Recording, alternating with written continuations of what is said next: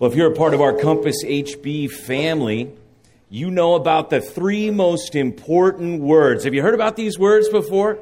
Uh, these are a summary of what Jesus says in Mark 1:15 when he begins his ministry and he is preaching and he says the time is fulfilled, the kingdom of God is at hand, repent and believe in the gospel. And so those are three words right there uh, gospel, repentance, and faith that we want every single person on planet Earth to understand, no matter what language they're speaking and We want them to know what Jesus called all of us to do. And so we've been trying to explain these now for the last five years. We've been asking people, what is the gospel? And telling them the good news that Jesus is the Christ, the Son of the living God, and that you had sin between you and God, but Jesus died on the cross as a sacrifice, offering his body and shedding his righteous blood to atone for your sins. And then that Jesus he rose on the third day so that you could have a new and eternal life and enter into relationship with God, no longer to be judged, but to be loved for all of eternity. So we try to tell as many people as we can that good news. And if Jesus died for all of your sin, well, then you shouldn't keep living in that sin. You should change your mind about it. You should repent, turn from your sin to Jesus. And it's not about you trying harder not to sin. No, you're trusting that when Jesus died and when Jesus rose again, he broke the power of sin and that you now have His resurrection power in your life. It's all about your faith of transferring your trust to Jesus and receiving His righteousness, not your own righteousness, but the gift of grace that comes in the face of Jesus Christ. So we've been spreading these three most important words, and a lot of people are getting saved, praise God, over five years. There's been a lot of people who are, who are now new creations in Jesus Christ as they hear the message and they respond. So if you're coming to our church and you're not yet a Christian, you haven't yet repented of your sin and believed in Jesus to be saved, well, you need these three most important words. And and the good news is, uh, there are many people in this room that if you asked them after the service, hey, could you explain to me those three most important words? They would be happy to do so, and they could do so, and they would take you through all the way what it means to be a Christian, to trust in Jesus Christ. But I want to talk this morning to those who have believed, who have repented, and you know Jesus. Well, what we need then is the three steps to pressing on. That's what we're going to find in our passage today. These are the three steps of spiritual growth, and we're going to find them in Philippians chapter 3. So I invite you to open the Bible and turn with me as we now kind of begin a new era in our church where we have many people here at the church who are saved. Praise the Lord. Okay, well, then what do we do as saved people? And Paul, here in this passage, is going to make it very clear, and he's going to give us this idea of pressing on. So, this is Philippians chapter 3, verses 12 to 17, will be our text here today. And this is Paul writing from jail to the Philippian church. And he's been telling his testimony He's been sharing, hey, here's how I was growing up a Jew, being a Pharisee, thinking that I could keep the works of the law to be righteous. And then I had to realize all of that was loss. And the gain that I needed was Jesus. I could only find righteousness by faith in Him. In fact, he says, more than that now, I count everything as loss because knowing Jesus is so much better than everything else. And then if you were here last week, we got, we got to the idea of what does it mean to know Jesus? What, what is the power of his resurrection? What is the fellowship of his sufferings? And so now he's bringing up to how he grows as someone who knows Jesus. And so if you know Jesus, this is an imperative passage for you to think through your own relationship with Jesus Christ. So I'm going to ask that everybody would stand up again as we read the scripture that we're going to study together. And we really need to learn what this is saying and make sure we're doing it in our lives. This is Philippians 3, verses 12 to 17. Please follow along. It says, Not that I have already obtained this or am already perfect, but I press on to make it my own because Christ Jesus has made me his own. Brothers, I do not consider that I have made it my own But one thing I do, forgetting what lies behind and straining forward to what lies ahead, I press on toward the goal for the prize of the upward call of God in Christ Jesus. Let those of us who are mature think this way. And if in anything you think otherwise, God will reveal that also to you. Only let us hold true to what we have attained. Brothers, join in imitating me and keep your eyes on those who walk according to the example you have in us. Please go ahead and have your seat. That is our text this morning. And we left off where Paul was talking about attaining the resurrection from the dead.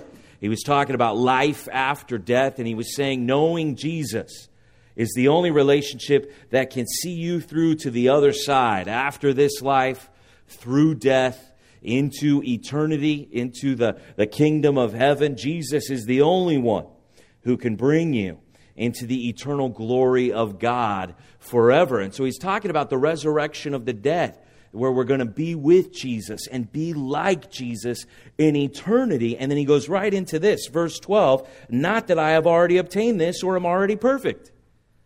So he starts right here with, I have not yet arrived. I am not yet there with Jesus. When the Bible is very clear that all of us who believe in Jesus, we will be with Jesus, and when we are with him, we will be made like him. When we see Jesus and all of his perfect splendor and his glory, we will be transformed into his likeness. But he says, I'm not there yet. I'm not perfect. I haven't reached the end. I haven't been made fully complete yet in Christ. I haven't yet attained it.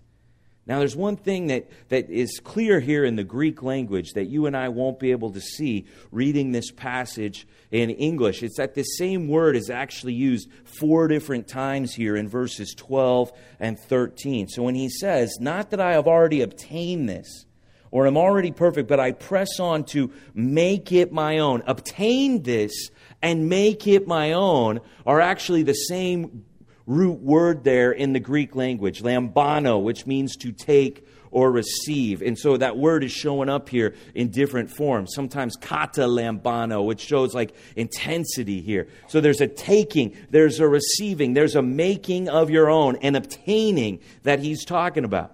And he's saying, I haven't obtained yet perfection with Christ, so I press on to obtain it. And the reason I press on to obtain it, to make it my own, is he says next, because Jesus Christ, Christ Jesus, has made me his own.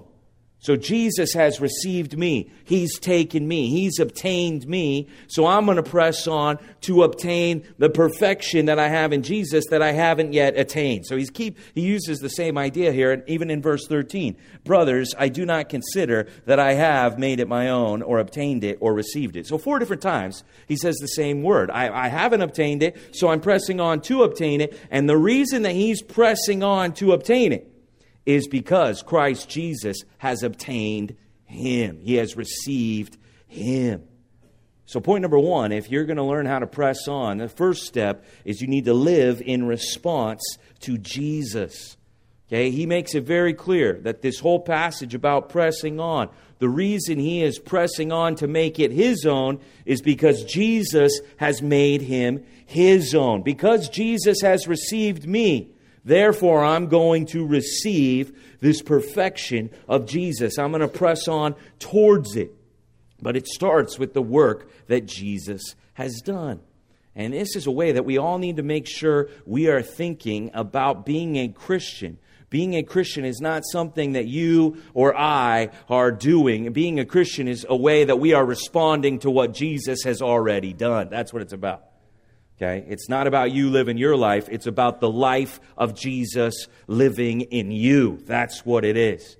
You're responding to his death and resurrection.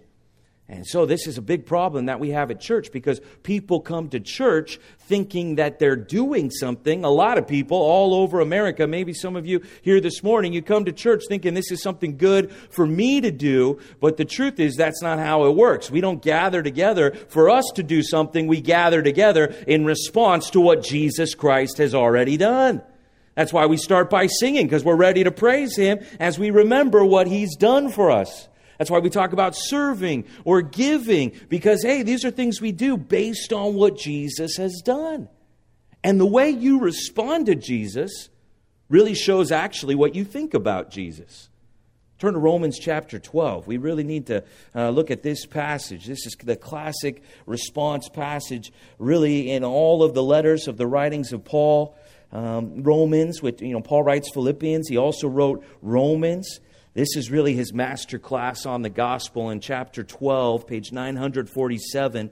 If you got one of our books, uh, he, I mean, he starts out that the wrath of God is revealed against all unrighteousness, and he describes how unrighteous we are in our sin, but how we can be made righteous because of the righteousness of Jesus and his blood that was shed for us and how, once we are made righteous, we can start to live righteous. We can live right in a relationship with God. And that by, towards the end here, he's getting to nothing can separate us from the love of God in Christ Jesus our Lord. So he's been building from where we were not being Christians to becoming Christians to what it looks like to be a Christian who has a relationship with God. And he's been building that up for 11 chapters what God has done for you to save you in the gospel. And then in chapter 12, there's a therefore. How should you now live? What is your response to the gospel of Jesus?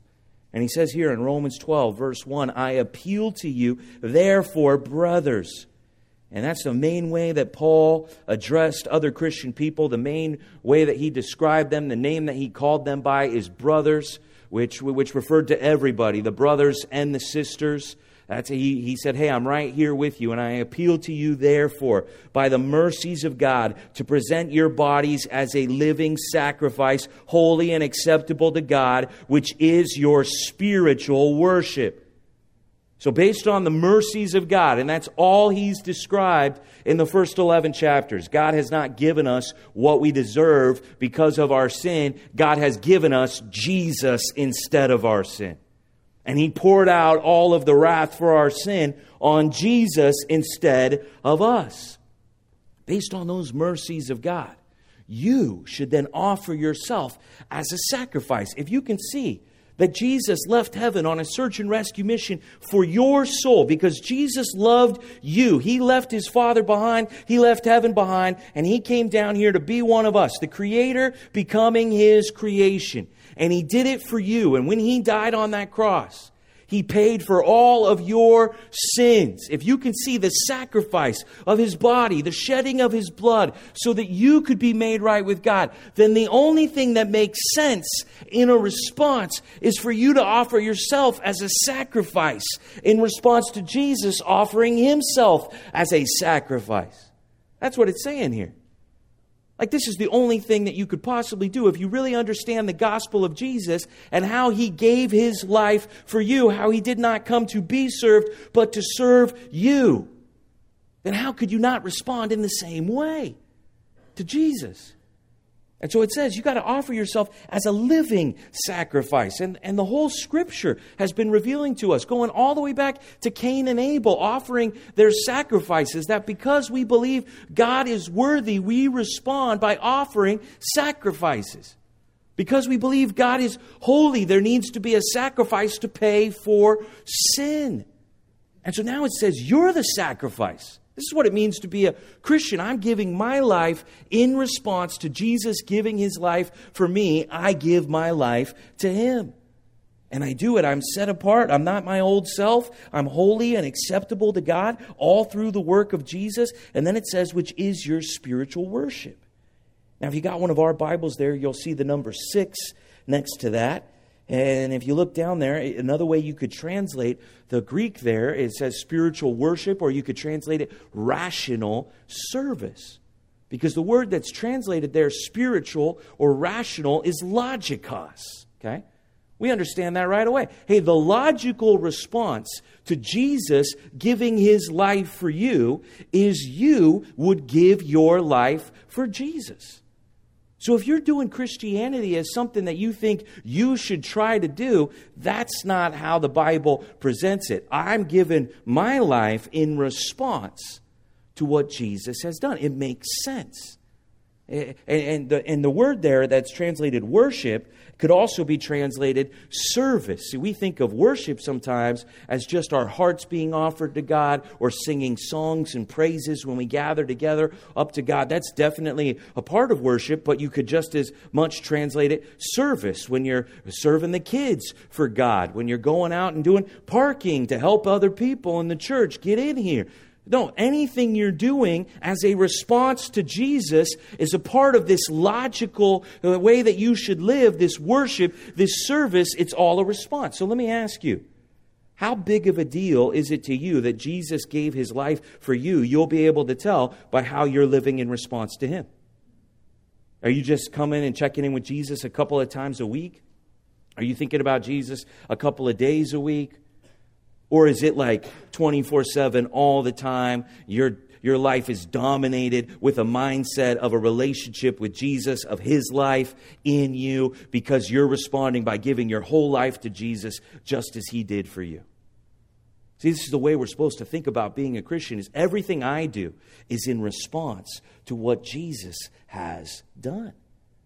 And keep going here in Romans 12 because it gives us that idea. And then it starts getting very specific. Look at verse 3. Look at what it says here in Romans 12 3. It says, For by the grace given to me, I say to everyone among you. So this is for all the believers in the church. He says, I say to everyone among you not to think of himself more highly than he ought to think. Hey, don't make your Christian life about you and what you're doing. There's a, there's a temptation there. Even, even as somebody who understands, I can't save myself by the things I do. I need Jesus to save me through his death and resurrection. Well, still, you might think more highly of yourself than you ought to. Watch out. You still might make it about you and what you're doing. No, you got to think with sober judgment, each according to the measure of faith that God has assigned. For as in one body we have many members, and the members do not all have the same function. So we, though many, we are one body in Christ, and individually members one of another. So look around here this morning. This is the church. This is who we are. We are all one body. So when you respond to Jesus, you respond to Him individually in your heart. You offer your life as a sacrifice, but you also get brought into this group collectively where we are all now the body of Jesus and we're all responding to Him together. That's a part of what it says. You want to respond to Jesus? Well, it's not a it's not just you as an individual, it's now you as a part of the body. Don't think more highly of yourself than you ought to think and just think about your own self. Think of yourself as a part of God's people. It's a part of the church. And then it says here uh, in verse 6 having gifts that differ according to the grace given to us, let us use them. So everybody has been given now these gifts that we need to use if prophecy in proportion to our faith, if service in our serving, the one who teaches in his teaching, the one who exhorts or encourages in his exhortation, the one who contributes or gives in generosity, the one who leads with zeal, the one who does acts of mercy with cheerfulness. So there's a list of things that we all might do in response to Jesus, ways that we all might live. But then some of us have been gifted different varying forms of grace, but we might be gifted in some of these things specifically, and there's a way that we should do them as a part of our response to Jesus. So you see how, hey, you should be living as a sacrifice. And then he starts to define that means being a part of the church. That means using your gifts to build up the body of Christ. And so the reason I'm going to encourage everybody who's a believer at our church to press on and, and, to make it your own is because Jesus has made you his own. And if we don't understand why we do it, we won't really keep doing it, is the problem. The reason that you and I live for Jesus is because Jesus lived and died for us, and He lives for us even now. He's the living one. And he's coming back to get us soon, and he's preparing a place for us. And when you and I see Jesus, we will be made perfect in his likeness. And none of us are perfect right now. We are not there yet, so we press on to make it our own because Jesus has made us his own. We have been obtained, taken, received by Jesus through his sacrifice. And so everything we do should be a response to what Jesus has done for us. Okay? So we got to just understand this about church.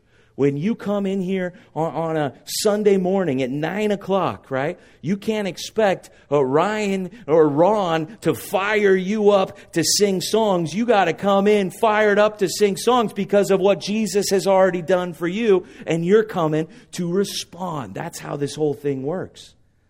That's why we gather together. We gather together to come together as the body of Christ to worship Him and lift Him high because He is worthy, because look what He did for us. Can I get an amen from anybody on that? That's why we're here. We're all here because of Jesus. If you are here because you think you're doing something by coming to church, you need to stop thinking that way today. We're here because Jesus did something. That's why we gather. Okay, now go back to Philippians 3. That's got to be the foundation. That everything we're going to do based on pressing on toward that upward call of God in Christ Jesus. It can't be something we're doing. It's got to be us responding because we've offered ourselves as sacrifices because we already belong to Jesus. But then it says this here, uh, and you'll notice two times he says brothers in verse 13 and verse 17.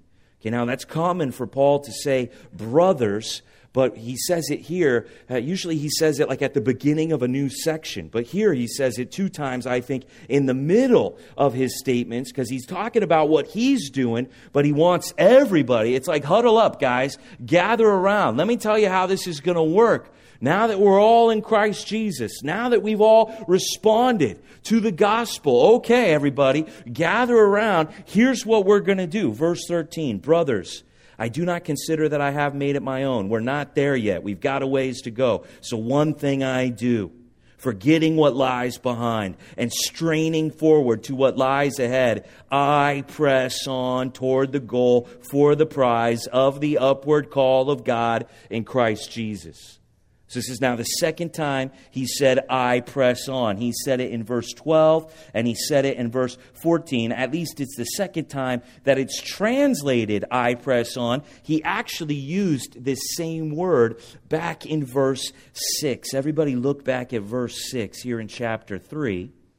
And he says, as to zeal, as to his passion, as to his driving motivation, as to zeal, a persecutor of the church. Guess what the Greek word there is for persecutor? It's the same word that is translated press on. Dioko. So this word can be used in a negative way or in a positive way. Okay, so let's go back and let's think for a minute of Saul as the persecutor of the church. Just what comes to your mind when you hear somebody being described as a persecutor? Immediately you think, why is this person so fired up that they would relentlessly pursue uh, accosting, uh, coming after Christian people? Okay, so this guy Saul, he was so fired up about being a Pharisee and about the law, and these people now talking about the way of Jesus. He felt compelled, and he had this driving zeal to shut these Christians down. And so when they killed Stephen, the first martyr of the church, he was the guy that was kind of the ringleader of the mob that killed Stephen. And that was just the beginning. Then he goes and he arrests more Christians, and he's going around and has authority to disrupt the church. And he's on his way to Damascus to go to another city to go find the Christians that have fled there or the Christians that live there. And now he's going to go arrest them or kill them. And that on the road to Damascus, that's when he meets Jesus, and Jesus receives him and makes him his own. But what kind of a drive is that?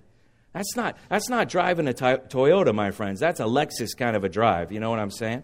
That's the relentless pursuit of perfection. Like, why would this guy wake up every day thinking, I got to go arrest some Christians? I got to go make life hard for Christians. I got to go kill some of these people. That's the idea here of pressing on. It's this relentless pursuit. It's like, hey, because Jesus made me righteous, I know where I'm going. I'm going to perfection. I know what my end is. It's being made complete in Jesus Christ. And so relentlessly, I'm pursuing being like Christ, knowing that's the end that I'm going towards. Does that describe you as somebody who is like persecuting spiritual growth?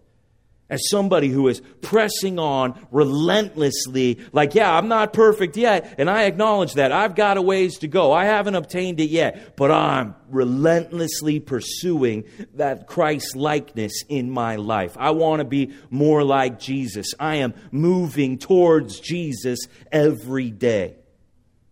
And then he says this look at verse 15. He says, Let those of us who are mature think this way. So some of us might need to redefine this morning what it means to be a mature Christian. Because being a mature Christian does not mean that you know it all. There's not much more to learn in the Bible. You've kind of been through it all, or you've done it all. You've got your resume. You served at this church doing this. Yeah, I remember when I, oh, all those things that you're announcing. Yeah, I remember when I used to do the parking, or I used to do the kids, or when I used to do high school ministry. See, we might think a mature person is someone who's been around for a while, who knows things, who's done things. It actually says the mature people are those who realize they're not there yet and they're pressing on. That's the definition of maturity. That they're the people who know they haven't reached the end, they are not yet complete. And so they're relentlessly pursuing that perfection to be more like Jesus than they have been. That's the definition he gives of maturity here in this passage. You see somebody pressing on, that's a mature Christian. You see somebody in cruise control Christianity who they've plateaued, they think they've reached the top. They think they've done enough, served enough, know enough, given enough. That's not maturity, that's immaturity. They should be realizing they still have more of a ways to go. So, are you an immature or a mature Christian here among us? Are you somebody who's realizing, I need to keep pressing on?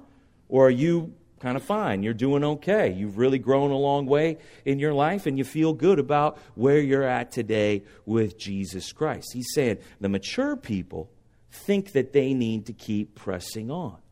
Uh, like a persecutor. That's, that's the relentlessness they're going after, becoming more like Jesus, growing closer to Jesus. And then I love what he says here in verse 15. Look at this. He says, And if in anything you think otherwise, God will reveal that also to you. Oh, if you don't think that maturity means pressing on, this is like the nicest, most spiritual way I've ever read to say you're totally wrong. You know what I mean? Like he's like, Well, if you don't agree with me, God will reveal that to you, right? Next time you're having a debate with somebody and you think they're wrong, well, hey, God will reveal that to you, brother or sister. Don't you worry. God will reveal it to you, right? And let me just tell you, growing up in the Church of Jesus Christ, I've been given the impression by many people that maturity means I, I know what the Bible says and I've done it all before, not that I'm pressing to grow right now. I've definitely met people who are giving the impression that they are mature at, at, at where they're at right now at their current level, not like they're striving to get to the next level of Christ likeness in their life. And so Paul's saying, hey, we got to press on. He's saying it to the brothers, and he's like giving it a level of one thing I do. Look back at verse 13. He actually says there's a couple of different steps here to pressing on. This is like one thing I do, okay? Uh, this is something that's of the utmost importance. This is like the one thing. Forgetting what lies behind and straining forward to what lies ahead. So pressing on towards being like Christ towards the end, towards the completion of being made perfect in Jesus, it actually, uh, that, that, to do that actually has a couple of steps that he gives us here. Even though that's our one thing, is pressing on. Well, you got to forget the things that are in the past, the things that are behind you. You got to neglect those things in the past, and then you got to strain forward towards what's ahead. So there's going to have to be things that I'm forgetting about, that I'm losing interest in, that I'm neglecting, and then there's going to have to be this straining. Okay, and if you look up that word there, that's translated straining forward. Other words that are going to come up there are words like stretch or words like extend. So it gives the picture of the person and they're running and there's that finish line. And so they're lunging, they're sticking their neck out. They're not slowing down. They're not like I'm almost there. They're not kicking it into cruise. They're actually starting to pick up their pace and now they're pushing their body out. They're extending themselves. They're stretching themselves out to try to get to that finish line. So I hear people at church say, Well, I can't serve because I don't want to extend myself.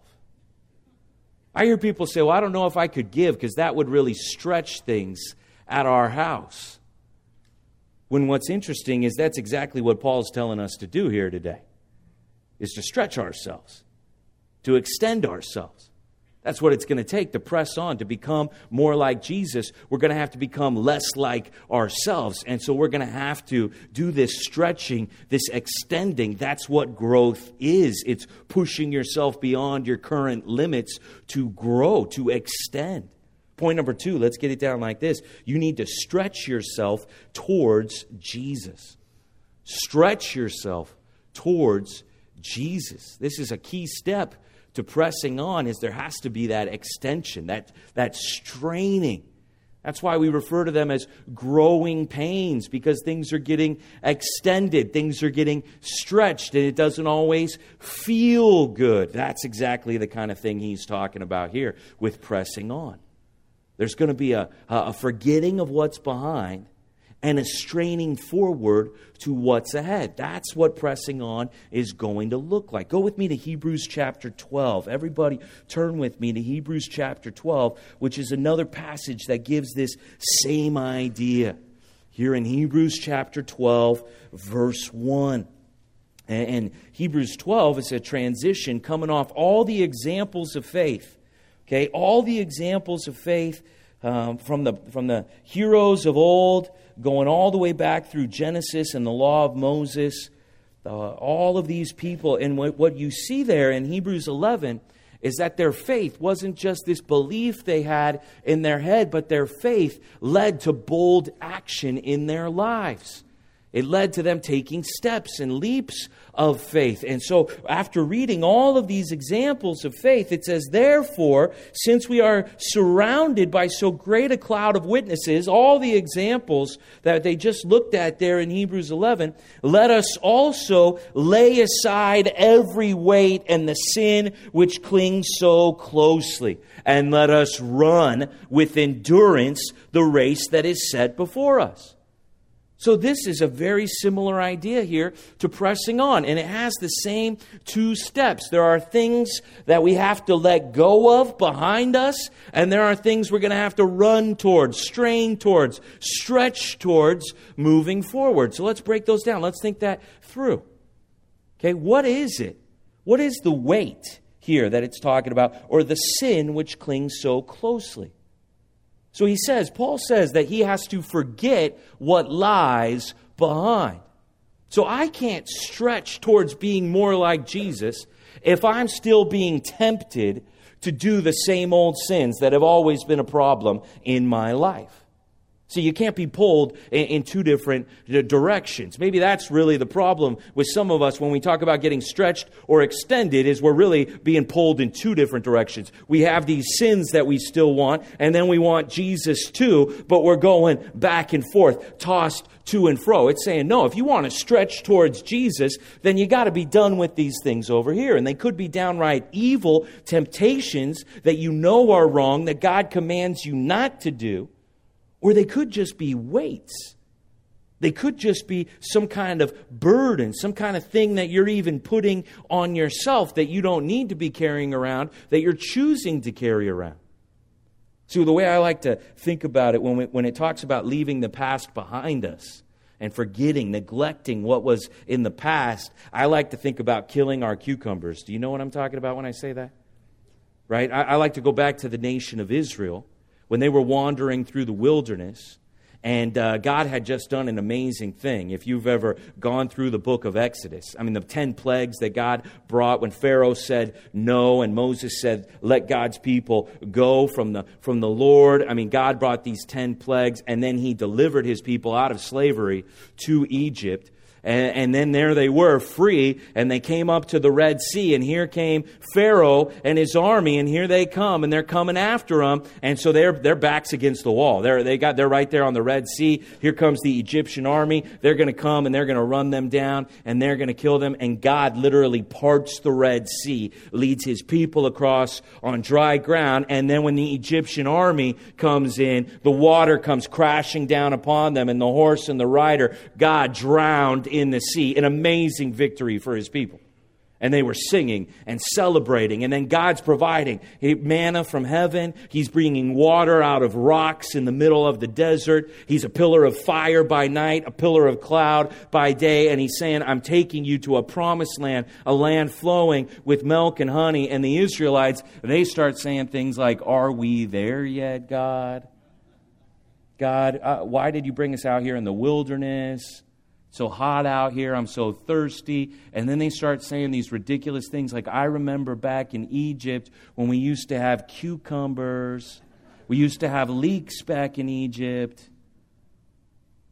Like, does that just seem ridiculous when you're putting in the context of the whole story? That you're wishing you still had cucumbers? Like, you want to be a slave and eat cucumbers? Like, I've had some cucumbers, they aren't worth it. You know what I mean?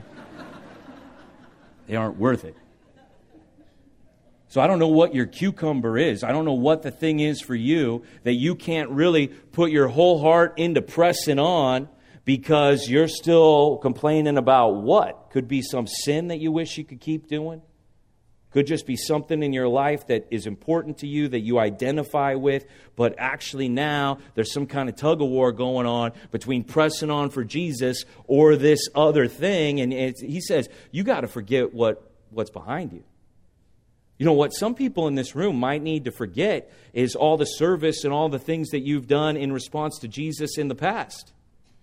Because you might be uh, resting on your laurels. You might be thinking, yeah, I've done a lot for Jesus in response to him. Well, that's great. Praise the Lord. But it's in the past now. And the, the pressing on is in the present. And you're not at the end yet.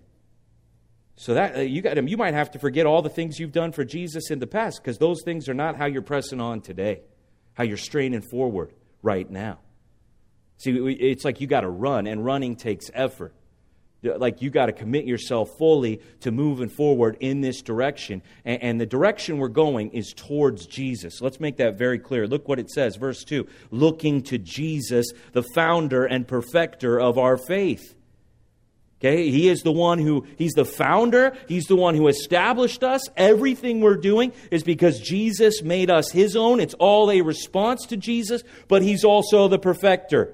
He's also the one who's going to make us complete in the end. Jesus is our starting line and he is our finish line. He's the reason we're running and he's the reason we're running today, straining forward because we want to get to the end. And it's all about Jesus.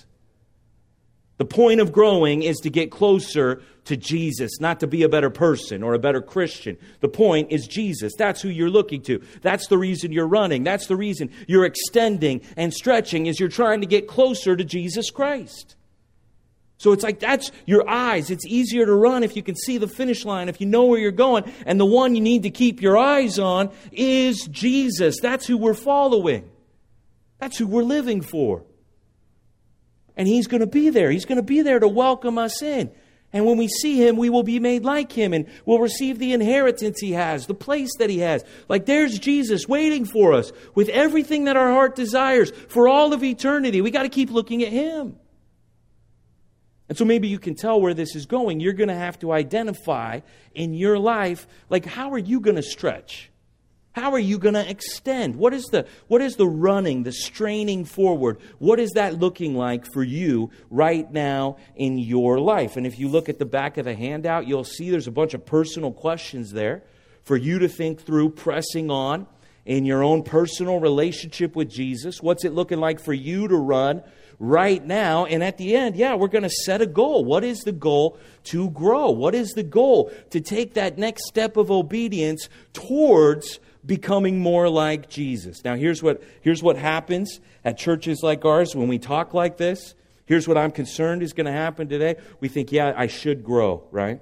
And people start going home and they start thinking about it. Okay, so I need to press on. I need to strain, to stretch myself. Okay, what is that going to look like for me? What is God putting it on my heart to do? One of the things that people will immediately get convicted about is they'll be like time management. I got to do a better job with my time. Anybody want to throw out an amen to that right now? Oh man, I wish I was doing better with my time.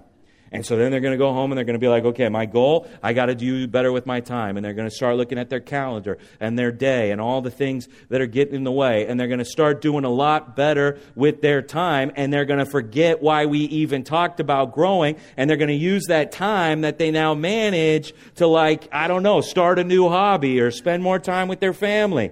And I know what family time means a lot of the time. It means we're all in the same room staring at the same screen. That's what family time is a lot of the time. And they're going to go and manage their time for a purpose that is not Jesus. That's not what we're talking about. We're not talking about time management for the sake of time management. We're talking about being a better steward of the time that God gives you so you could spend more of that time with Jesus. Or if you want to succeed in time management, sign up to serve here at the church today. Give a two hour chunk of your week out, and then you've got to manage your time better the rest of your week because you just lost that time. And guess where that time went? Towards you becoming more like Jesus as you learn how to serve other people, as He came not to be served, but to serve. That would be a great way to learn time management, would be giving time to do something to serve other people in the name of Jesus because you want to learn how to serve like Jesus served you. See, make sure that whatever goal you make, maybe people are going to be like, man, I wish I was doing better with my money. I know I'm, I know I'm wasting money.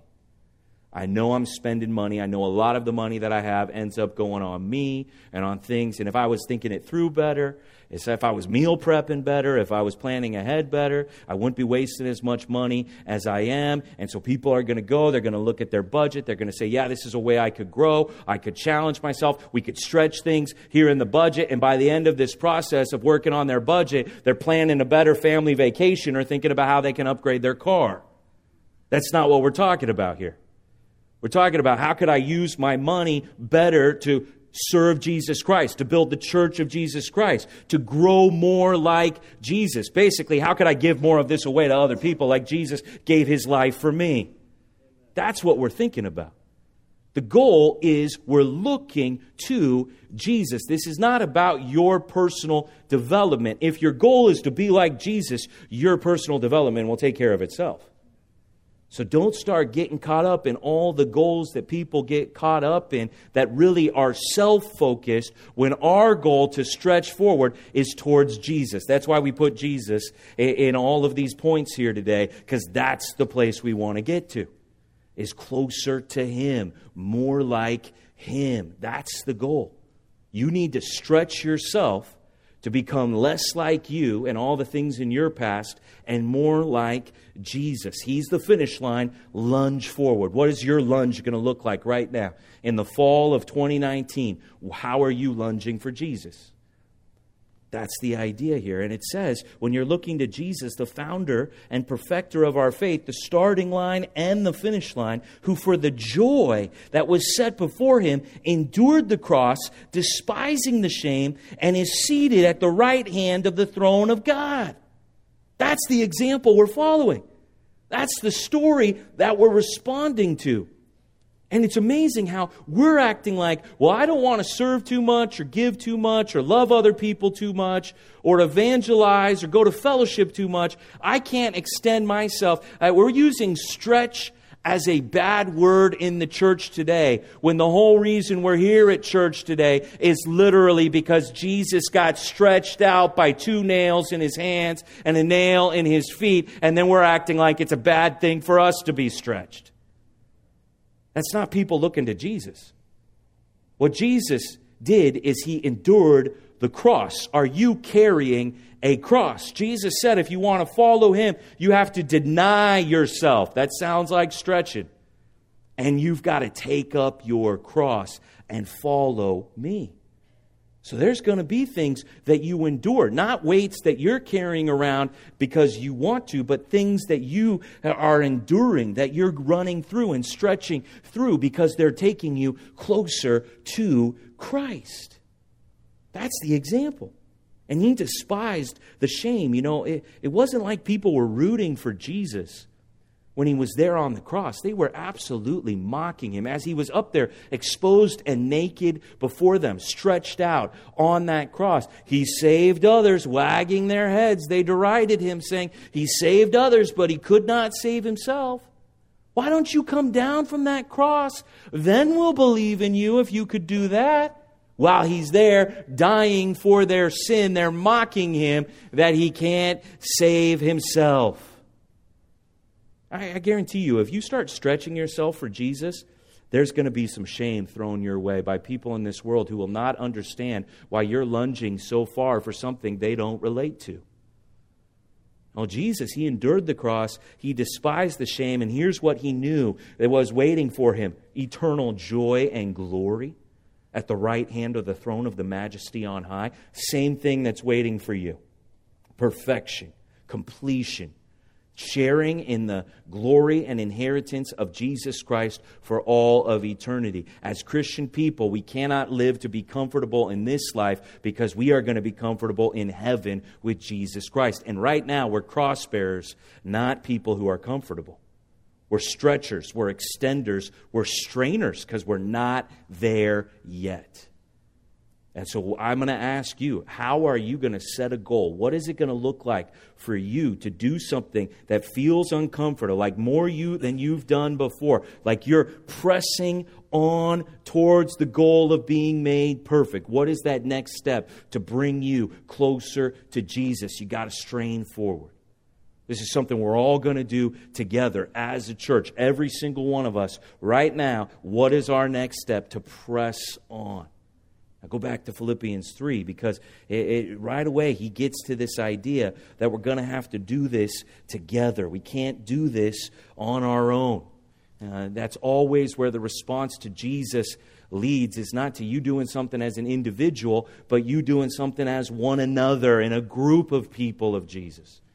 And that's what he gets to here. He's already said that by brothers. He's already been speaking in the plural. Let those of us who are mature think this way. This is how I think I, that I need to press on. I need to forget what's behind. I need to strain forward. See, before in his testimony, he thought he had arrived. He thought he was doing everything right. Now, as a, as a Christian man, as someone who has been made his own by Jesus, Paul now realizes I'm not there. I haven't arrived. I'm pressing on. And everybody who's mature, this is the way we should all think think that we would press on in Christ together. And if you're not thinking this way, if you disagree, well, God will reveal that also to you. Then he says, verse 16, only let us hold true to what we have attained. Hey, I thought the whole point was we haven't attained it yet.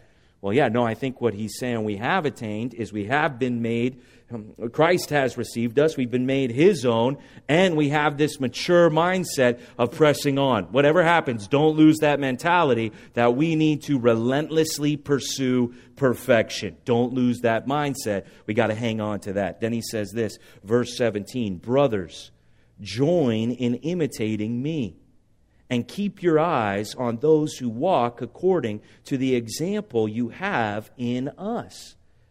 So this is really interesting that he would say brothers again. So it's like huddle up now. Another thing that's going to be critical in you pressing on is uh, let me tell you, people are imitating me. Okay, people are following my example. He's inviting everybody there. You all should join them in following my example. And if you see other people who are pressing on towards maturity, the mature who know they need to be more mature, if you see that, keep your eyes on those people. Look at those people as an example. So, Paul, you could write down 1 Corinthians 11 1, where he said, Imitate me as I imitate Christ. And the word there for imitate, same word that he uses here in verse 17, it's to mimic. It's literally copy and paste. Okay? So, yeah, he's encouraging everybody to press on towards the upward call of God in Christ Jesus. We're looking to Jesus, we're following him. He is our goal to be like Jesus. But if I'm looking to Jesus and I can see somebody else that's a few steps ahead of me on the way towards Jesus, been a Christian a little longer, pressed on a, little more than I have so far in my life, and I see them, I'm looking to Jesus, but then I see this person as an example of somebody's pressing to Jesus. He says, Hey, you should keep your eye on on that example. That might really help you. It might help you to have somebody that you can look at, that you can see, that you can get to know, and you can say, hey, I see so and so, they're pressing on, they're not coasting, There's not, they're not cruise control plateau Christians. Man, look at that person. I see them pushing it uh, further than they ever have before. Okay, I see one thing that they're doing. I could learn from that. I'm going to copy that and paste that in my life. What he's basically saying is plagiarism is, is okay at church, is what he's saying, all right? You see somebody who's doing the right thing. Yeah, take that and imitate it, copy it, follow that person. Yeah, we're all following Jesus. That's the goal we're straining towards. But sometimes when I can see somebody walking right in front of me, I can imitate their steps and I can follow their example. Point number three follow an earthly example of Jesus. That's how he's saying we're going to press on. Not just setting our own goals to grow, but, but who's already where we're hoping to get? Who's already a few steps ahead of us? Who can we see? Man, that person, they're relentless. They're like a persecutor of spiritual growth. They're not stopping. I see that person. They look like they're stretched. They look like they're extending themselves. I might need to learn something from them. I might need to follow them as a type of Christ in my life, as an example to me. Turn back to Hebrews chapter 13, verse 7. You know, very, very some similarities here between uh, Philippians 3 and the end of Hebrews. Hebrews 13 has a lot of, of rapid fire commands and thoughts uh, at the end of the book here for how they should live and what they should do in response to all that has been said about the new covenant relationship that we have with God through Jesus Christ and the fact that we can go right up to God because Jesus is our high priest, our temple, our sacrifice, who's made a way for us. And so it's given this. And look what it says here. Same idea. Hebrews 13, verse 7. Remember your leaders. So we, there's things we need to forget and neglect and leave behind. But here's something we should take with us as we stretch ourselves forward. We should consider our leaders. Remember them. Those who spoke to you the word of God. Consider the outcome of their way of life and imitate their faith. Okay, so let's just start thinking about that right now. Who is someone that has been a spiritual leader in your life? Maybe you were blessed with a, a, Christian parent who was a leader. Maybe you've been in a small group with somebody who's a leader. Who's someone that has spoken to you the Word of God? Okay, look at that person. Now, we're not claiming that these examples, these leaders in the church, we're not claiming that they're going to be perfect because if we did claim that they were perfect, or if they claimed to be perfect, that would be very immature of us to think that. They wouldn't want to be your example if they claimed to be perfect. So they're not going to be perfect, but they're pressing on towards the goal of Christ likeness. They're pressing on towards Jesus. So it may not be everything in their life that you would want to copy and paste and imitate into your life, but is there something about their life that inspires you? Is there something about their life that you can see that is exemplary, that stirs you up? And when you talk to them or you think about them, you, get a smile on your face because you think, I love how this person is like this. That's what it's talking about right here. Consider the outcome. That person was like that. Where did that get them? Did that take them closer to Jesus? Because if it did, then you want to copy that and paste it into your life, and you should do the same thing as that example in front of you. Consider your leaders. Is there somebody that you can find to be an example to you? And I would like to tell you that there are examples right here at our church. In fact, if you're in a fellowship group, the people that we have leading the fellowship groups at our church, we don't ever start a fellowship group unless we think we've got people leading that group who are examples of people who are not perfect, but are pressing on towards being more like Jesus Christ and pressing on towards spiritual growth. And so we're saying uh, publicly as a church that anybody who's a pastor here, myself or Pastor Bill or Pastor Daniel, anybody who's on staff here at this church, anybody who's a fellowship group leader here at this church, we are holding them up. Hey, these are people we would suggest to you are worthy of imitation. There's something you could learn about their life that you could imitate and, and follow as you saw them as a leader in your life. And we have no problem. Hold, hold us to that standard. If we're not being examples of pressing on, call us out. But what has happened in the church is there's been so many bad leaders, there's been so many people in it for themselves that people now won't even look to leaders. People are very skeptical. People come into churches and they test leadership rather than follow it as an example. Make sure that you don't have this anti authority, individual kind of Christian mindset. That's not is what the scripture is telling you to have. It's saying you need an example to follow and you can't think more highly of yourself than you ought to think? Are you willing to say, yeah, that person, they got something about themselves, they're pressing on. I could use more of that in my life, and I'm going to look to them as an example. Maybe you even go up to that person and say, hey, I'd like to meet with you and talk about this. I'd like you to help me learn more of this. Putting yourself even humbly under them, asking them, hey, how do you see me growing? Maybe, maybe you even have an idea since we've been in this fellowship group together or we're getting to know each other here at the church Maybe you could even give me an idea. What do you think it looks like to press on? What do you think my next step of growth would look like? And so you got to have examples. And to, to know people well enough to see them as an example means you got to spend time with them. You got to have a relationship with them. And so, if you're not in one of our fellowship groups, you can see it there in the bulletin. You can go talk to Pastor Daniel after the service. If you're not around the church long enough, you got to get to know the people at church so you can see who the examples are, so you can be encouraged to follow them as they follow Jesus Christ. And so, there's got to be a level where you want to be a part of the group. The only way we're really going to press on is if we do it together. Can I get an amen from anybody on this? Okay, this is a great message at a great time for our church because we need to press on. We need to be every, doing everything we are in response. We need to identify right now what this straining or stretching looks like to grow, and we need to come together and encourage one another and have examples who are setting the tone, setting the pace to help the rest of us keep running. That's what we need. This is a great message for this next season, and we're going to hold everybody here at our church to this standard that we're going to expect everyone here, brothers, sisters, let's huddle up, let's get together, let's rally together as one body of Jesus, and let us, as a group of people, become more like Jesus Christ this year than we've ever been before. Can I get an amen from anybody on this? Okay, well, here, let's stand up and we'll close in prayer. And then there's a whole church of people here to greet in the name of Jesus and get to know some people right here today. You can go out on the courtyard with them if you would like uh, and, and, spend some quality time talking. But right when we're done, we're not, uh, that's just the fellowship has begun. And I strongly encourage you to greet somebody. Don't grumble about practicing hospitality. Go love a stranger. Get to know them here today. Love one another here at the church. Let me pray for all of us. Father in heaven. We want to confess to you that it's so easy for us to become complacent with the fact that Jesus has saved us and made us his own and not to respond and to press on. And so, God, I just pray for all my brothers and sisters here today that know they're in cruise control right now. And they need to put their foot down on that gas and they need to start growing. And that there's a need here at this church for them to grow for them to be an example to somebody, for them to serve somebody.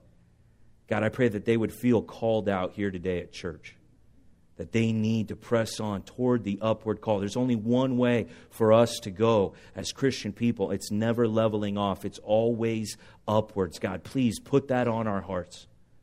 And for those who are straining forward, for those who are extending themselves, stretching their time, their money, trying to become more like Jesus. God, I pray that this will be a real encouragement, that they will see this is what you're calling us all to do, and that they will be examples to those around them. God, we really want to be this kind of a church, God. We, we, just, we just confess our spiritual laziness. We confess that we get convicted and we know we should grow, and we do something for a few days, and then our attempts, they're not, they're not relentless. They're not this pursuit. They're not this persecution. We kind of try for a little bit and then we give up so easy. God, let us see Jesus Christ stretched out on the cross for us. Let us see how he extended himself from heaven all the way down here to earth. Let us see him enduring the cross, despising the shame for the joy that is set before him, and let us run after our Lord Jesus. Let us grow closer to him. Let us become more like him. Let us love Jesus more now than we ever have before. God, please Do a mighty work among the believers here at this church. Unite us together here in this place at this time. And let there be a great revival of people pressing on towards Jesus Christ. We pray this in His name. And everyone said, Amen. Amen.